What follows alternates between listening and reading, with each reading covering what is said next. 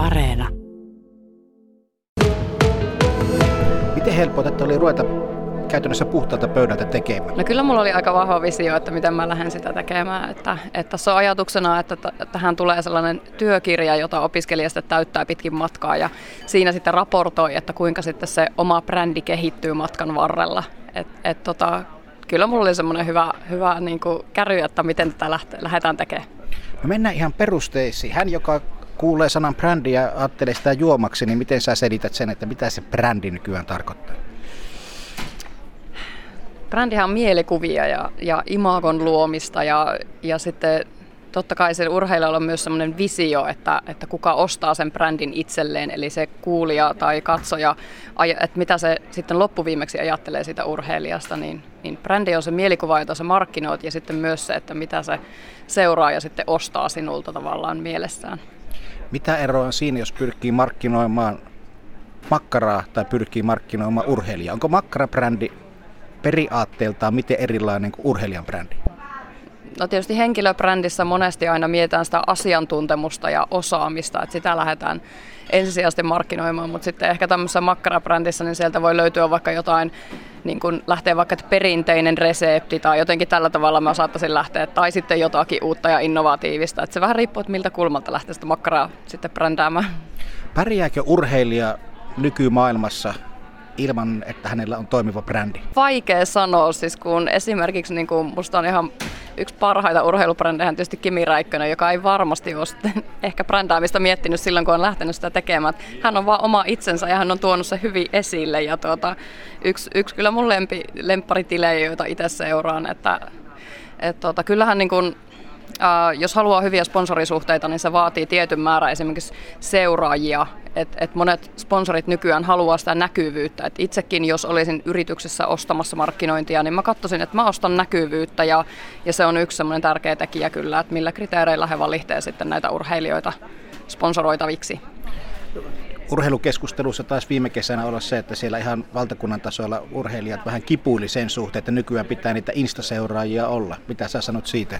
Se on ihan, että mitä haluaa ja mihin haluaa panostaa. Että, että kyllä mä ymmärrän senkin, että urheilija haluaa keskittyä siihen, siihen itse asiaan ja siihen tekemiseen. Että jotenkin sä tavalla, että sen saisi sen brändin rakentamisen luontevaksi osaksi sitä tekemistä. Että, että sulle ei tule semmoinen tunne sitten urheilijana, että se asettaa sulle kauheita menestymisen paineita. Niin se on sitten huono asia, että että jotenkin saisi sellaisen kultaisen keskiteen myös siitä brändin rakentamisesta sitten tehtyä, että se olisi tavallaan luonteva osa sitä päivittäistä tekemistä. No teillä siis tänä syksynä alkaa sponsorointi ja urheilijabrändin rakentaminen. Kerro vähän tuosta opintokokonaisuudesta. Siihen kuuluu, niin kuin aikaisemmin sanoin, niin sellainen työkirja, eli täytetään tämmöistä Um, eka tehdään alkukartoitus, että minkälainen sinun urheilijabrändisi on tällä hetkellä ja mi- minkälaisia somekanavia sulla on käytössä. Ja sitten lähdetään miettimään vähän, että mitkä ne on ne sinun arvot ja, ja sitten, että mitä se uh, sponsoroitava yritys haluaa sinulta niin, niin tuota, sitä kautta lähdetään sitä rakentamaan ja tehdään tällaisia markkinoinnin teorio- teorioihin perustuvia steppejä matkan varrella ja sitten lopussa katsotaan, että minnekä päin se urheilijabrändi on sitten kehittynyt ja mitkä on ollut suosituimpia postauksia ja tämän tyyppisiä. Oliko sinulla jotain käytännön juttuja tuolla, mitä siinä opinnoissa käydään läpi, niin mä rupean miettimään, jos itsekin lähtisin tässä brändäämään toimittajana. Kyllä siinä on. Siinä, siinä tehdään postauksia niin kuin per jokainen viikko ja toki se henkilö, joka tästä tätä opintojaksoa lähtee tekemään, niin saa valita sen kanavan, että mitä hän lähtee kehittämään. Et jos ei ole vaikka, jos ne omat kanavat tuntuu liian henkilökohtaisilta, niin voi vaikka perustaa ihan uuden tämmöisen vaikka Facebook-tykkäyssivun tai sitten uuden Instagram-kanavan, mitä sitten lähtee rakentamaan vaikka ihan alusta asti. No mitä sä näistä somekanavista tällä hetkellä preferoisit? Mikä on se, mihin kannattaa satsata? Se riippuu vähän sun kohderyhmästä. Että jos sun kohderyhmä on ö, keski-ikäiset ihmiset, niin silloin Facebook on aika hyvä siihen. Sitten mä sanoisin, että nuoremmat seuraa hirmu paljon tuota Instagramia, um, sitten, sitten tällä tuota, ihan nuoremmat on sitten tässä TikTokissa, joka tulee siis mun oman vision mukaan olemaan suosittu myös sit vanhemmissa ikäryhmissä. Et nehän aina alkaa niistä 12-13-vuotiaista tytöistä nämä kaikki suurimmat villitykset, niin, niin varmaan se on sellainen tulevaisuuden kanava kanssa, mitä kannattaa harkita. Ja kyllähän monet julkisuuden henkilöt on senkin löytäneet jo.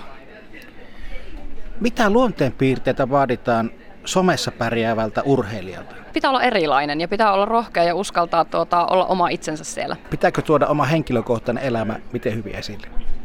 No ei se nyt kaikkia suurimpia murheita siellä tarvii avata. Et mun mielestä some on ehkä semmoinen positiivisuuden pöhinä jollakin tavalla. Ainakin itse koen sen sillä tavalla, että et tuota, sinne, sinne lähinnä työnnetään niitä semmoisia kivoja juttuja ja kivoja asioita. Että.